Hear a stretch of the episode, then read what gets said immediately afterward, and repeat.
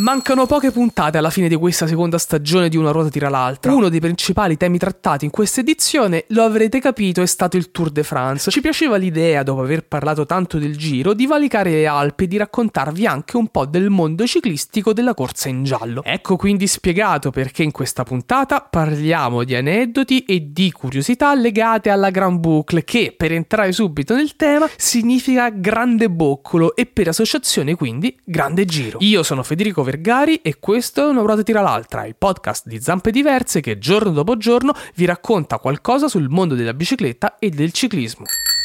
Una ruota tira l'altra. Spiegami un po'. Una ruota tira l'altra. Forte. Una ruota tira l'altra. Ma davvero? Una ruota tira l'altra. Ma perché? Una ruota tira l'altra. Ma quando? Una ruota tira l'altra. Dai. Una ruota tira l'altra. Fede. Una ruota tira l'altra. Momento curiosità, il Tour de France.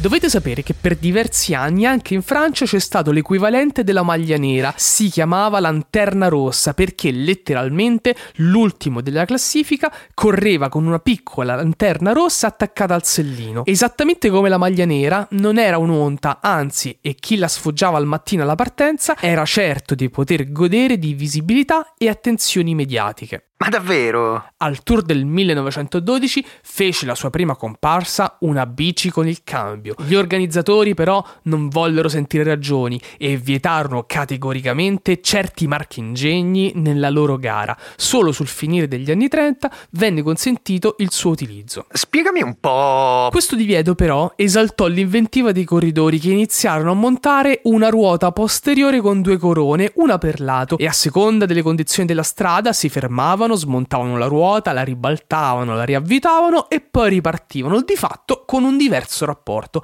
Insomma, fatta la legge, gabbato il francese. Ma davvero? Come sapete, e se non lo sapete recuperate la puntata in cui ve ne ho parlato, il Tour de France 2024 partirà dall'Italia. Il passaggio del Tour per un paese straniero però fa parte della storia della corsa. La prima volta, anche se non fu una partenza, avvenne nel 1906 e il passaggio fu in Germania, o meglio nel territorio dell'Alsazia e della Lorena, all'epoca all'interno dei confini tedeschi. Si dice che per quell'occasione la polizia tedesca venne educata e informata di non fermare i ciclisti eccessivamente veloci perché semplicemente non stava succedendo nulla di grave, ma stava soltanto passando il tour. Dai. Quello che hai appena ascoltato è Una ruota tira l'altra, un podcast che ogni mattina mentre fate colazione o andate al lavoro vi racconta il mondo del ciclismo e della bicicletta.